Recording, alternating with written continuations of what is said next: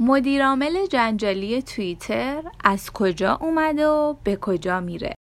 سلام من فاطمه حاجی نصب هستم و اینجا رادیو شنبه است. قراره که در این پادکست درباره یکی از حرفه ترین شبکه های اجتماعی یعنی توییتر صحبت کنیم. رادیو شنبه. جک و لوبیای سهرامیز. در بین شبکه های اجتماعی توییتر جایگاه منحصر به فردی داره. امروزه بیشتر از 80 درصد رهبران جهان در توییتر فعالیت دارند و میشه گفت از نظر سرعت انتشار اخبار، حضور چهره ها و بنگاه های رسمی و تأثیری که بر جریان اطلاعات در اینترنت می‌گذاره بیرقیبه. جک دورسی مدیرعامل و هم بنیانگذار توییتر هم در بین چهره های شاخص دنیای فناوری همینقدر منحصر به فرده. میلیاردری که ظاهرش خیلی شبیه به میلیاردرها نیست. روزی یک وعده غذا می‌خوره یک سوم ثروتش رو برای مقابله با کرونا اختصاص میده برای سفر به میانمار جنگ زده میره با سران کشورها دیدار می‌کنه و بارها برای ادای توضیحات بیشتر درباره فعالیت های شرکتش به کنگره ایالات متحده فراخونده شده. اما دورسی از روز اول چنین شخصیتی نبود. در واقع اون برای تبدیل شدن از یک برنامه نویس خجالتی که می‌خواست دنیای فناوری اطلاعات رو رها کنه و به صنعت مد بپیونده تا یک چهره تاثیرگذار بین المللی مسیر پرفراز و نشیبی رو طی کرده. مسیری که قصد داریم در این اپیزود بیشتر به جنبه های ناشناخته اون بپردازیم.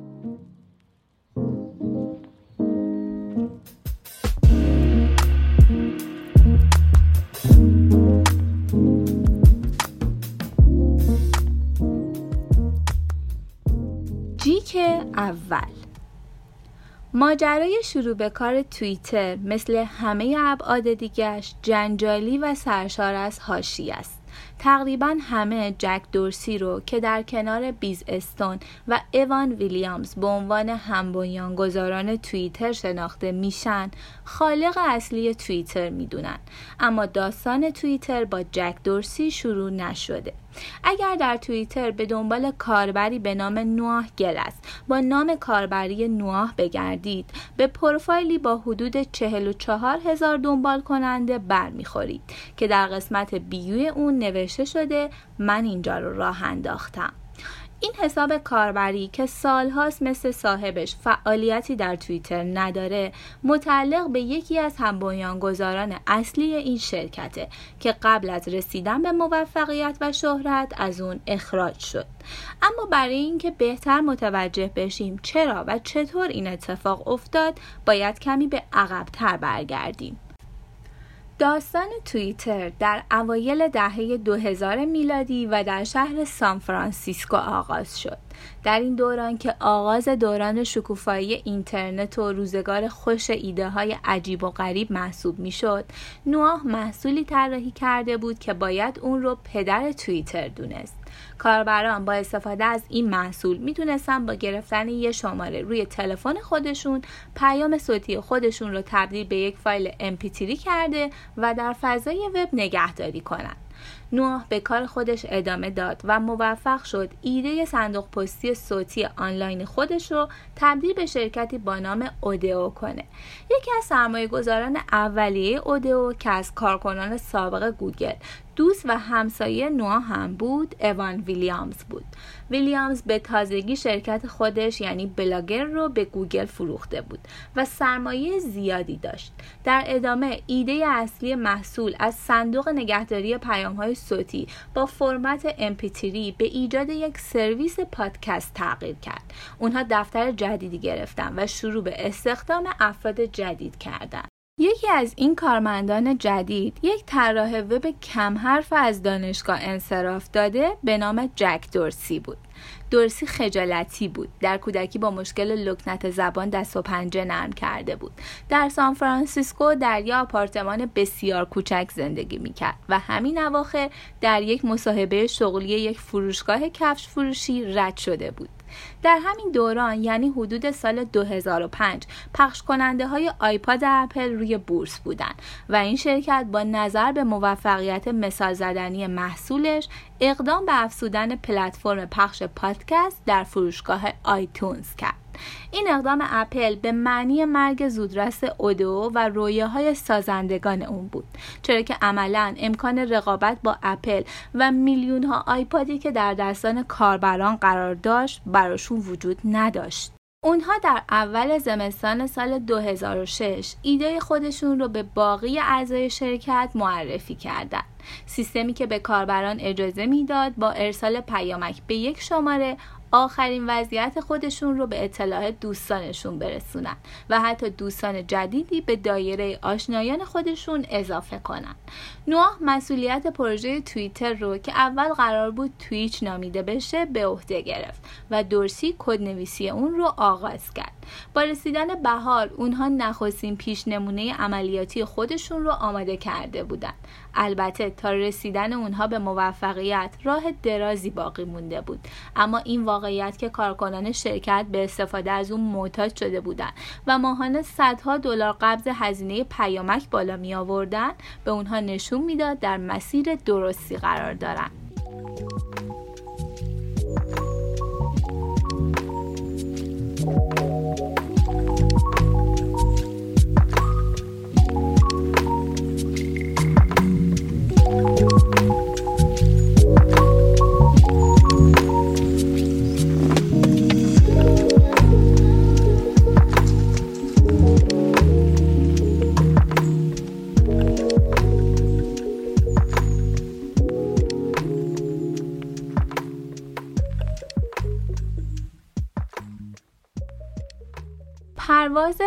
پرنده آبی کوچک.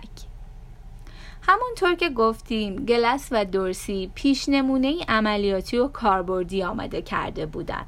اما خارج از دایره کارکنان شرکت کسی از ویژگی ها و قابلیت های محصولشون اطلاعی نداشت. از قرار برای دیده شدن بیشتر توییتر نیاز به یک زلزله داشت و این همون چیزی بود که اتفاق افتاد. در تابستان سال 2006 زلزله خفیف سان فرانسیسکو رو لرزوند و خبر اون به سرعت از طریق توییتر منتشر شد. اونها بالاخره متوجه توانایی های بالقوه پلتفرم خودشون شدن و دریافتن توییتر بیشتر از اون که یک شبکه اجتماعی باشه، یک شبکه اطلاعاتی و خبررسانیه. در نتیجه اودئو به دو بخش مجزا تقسیم شد که یکی به کارهای اودئو می رسید و دیگری مسئول توسعه توییتر بود. ویلیامز شخصیت جالبی بود و نظرات جالبتری هم داشت که از جمله میشه به این اعتقاد که هر کارآفرین موفقی در مسیر خودش دشمنانی پیدا می‌کنه اشاره کنیم کارکنان و همکاران قبلی اون در بلاگر اون رو فردی محاسبه گر توصیف می‌کردن و شایعاتی مبنی بر عدم پرداخت حق و حقوق کافی کارکنان بلاگر بعد از فروش شرکت به گوگل مطرح بود.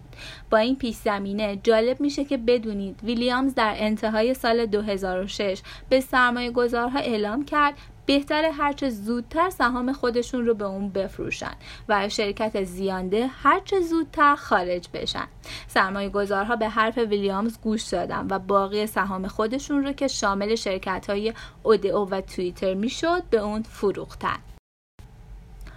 این یکی از پرهاشیه ترین تصمیم های ویلیامزه. چرا که از نظر بسیاری اون سر سرمایه گذاران توییتر رو کلاه گذاشته و محصولی رو که می‌دونست به موفقیت می‌رسه به قیمتی ناچیز از دستشون در آورده اینجا بود که اختلاف های گلس و ویلیامز بالا گرفت. گلس می‌خواست توییتر رو از اودئو جدا کنه و مدیرعامل اون باشه و حتی کارهای اداری مرتبط با اون رو هم انجام داده بود. اما ویلیامز یک روز و بدون هیچ زمینه قبلی در هنگام پیاده روی به گلس گفت که از شرکت اخراج شده واقعیت این بود که جک دورسی در دیداری با ویلیامز به اون گفته بود که اگر گلس در شرکت باشه اون نخواهد موند. دلیل این خواسته هرگز مشخص نشده اما گلس که از این واقعیت چیزی نمی‌دونست به سراغ دوست خودش دورسی رفت تا با اون درد و دل کنه جالبه که دورسی در این دیدار از این ماجرا اظهار تعجب کرده بود و تقصیر رو به گردن ویلیامز انداخت. به این ترتیب گلس که نقش اصلی در طراحی ویژگی های بنیادین توییتر رو داشت و از پایگزاران اصلی اون محسوب می‌شد از شرکت خودش اخراج شد.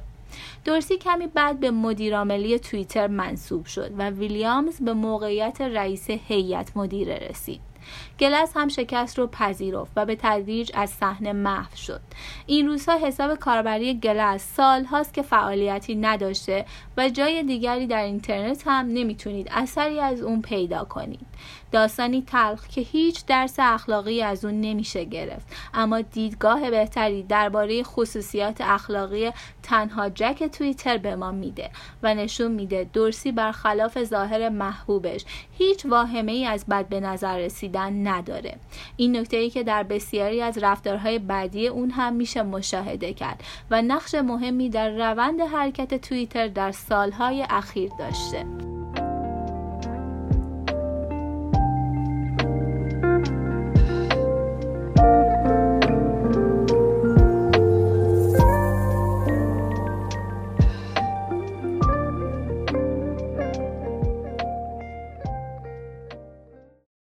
دردسرهای موفقیت جهش بزرگ بعدی توییتر در جشنواره SXSW سال 2007 اتفاق افتاد.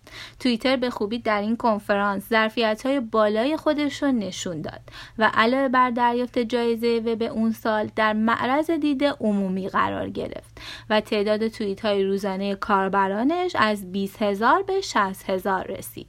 در سالهای بعدی و با هر رویداد مهم بین المللی ظرفیت های توییتر برای اطلاع رسانی و انتشار خبر به صورت فوری و در لحظه بیشتر مورد توجه شرکت ها، دولت ها و نهادهای عمومی خصوصی قرار گرفت و این شبکه اطلاع رسانی را تبدیل به یکی از مراجع اصلی خبررسانی در سطح جهان کرد. دورسی در سال 2011 شخصا با باراک اوباما اولین مصاحبه زنده در توییتر رو انجام داد و جایگاه رسمی اون رو هرچه بیشتر ارتقا داد. البته این موفقیت و جایگاه یکتا دردسرهای مخصوص به خودش رو هم داشته.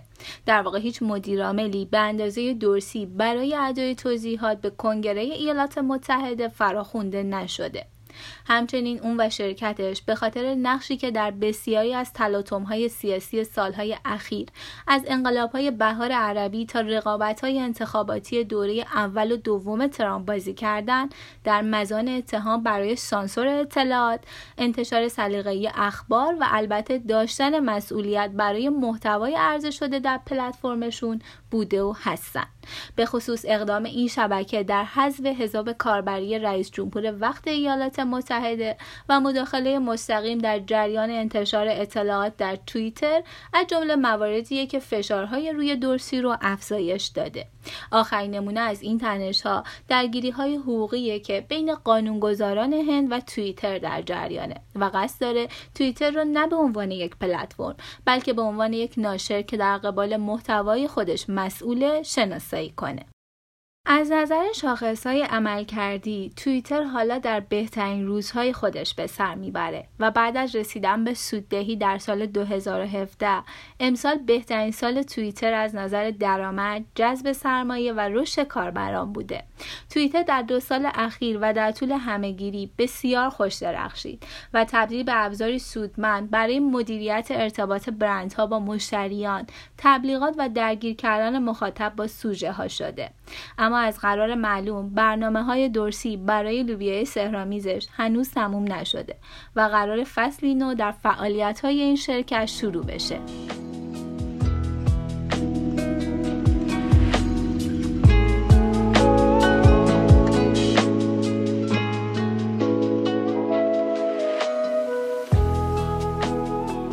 آینده با بیت کوین جک دورسی در نامه‌ای که چندی پیش برای سهامداران توییتر ارسال کرد از نقش بزرگ رمزارزها به خصوص بیت کوین در آینده این شرکت خدمات و محصولاتش خبر داده.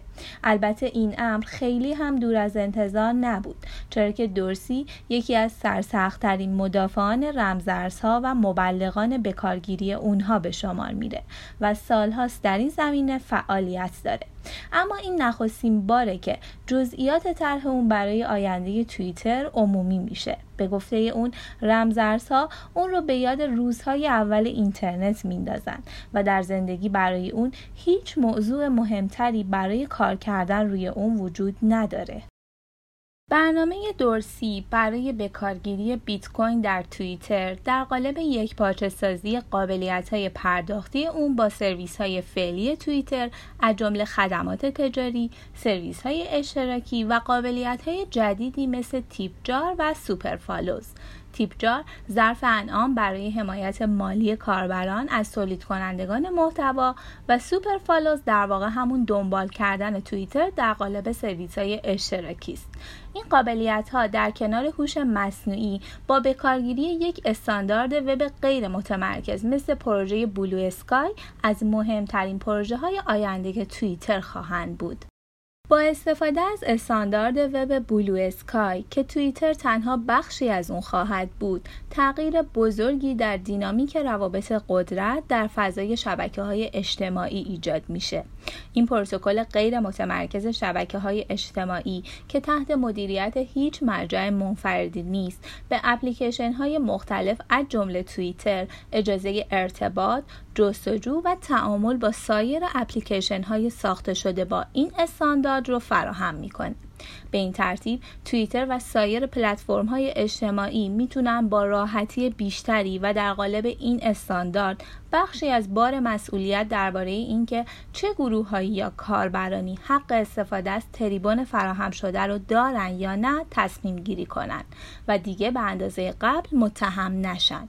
البته این طرح هنوز در مرحله تحقیقاتیه و تا عملی شدنش زمان زیادی باقی مونده. اما در صورت موفقیت می‌تونه ابزاری ضروری و مفید برای کنترل موثرتر شبکه های اجتماعی در اختیار توسعه دهندگان قرار بده. رادیو شنبه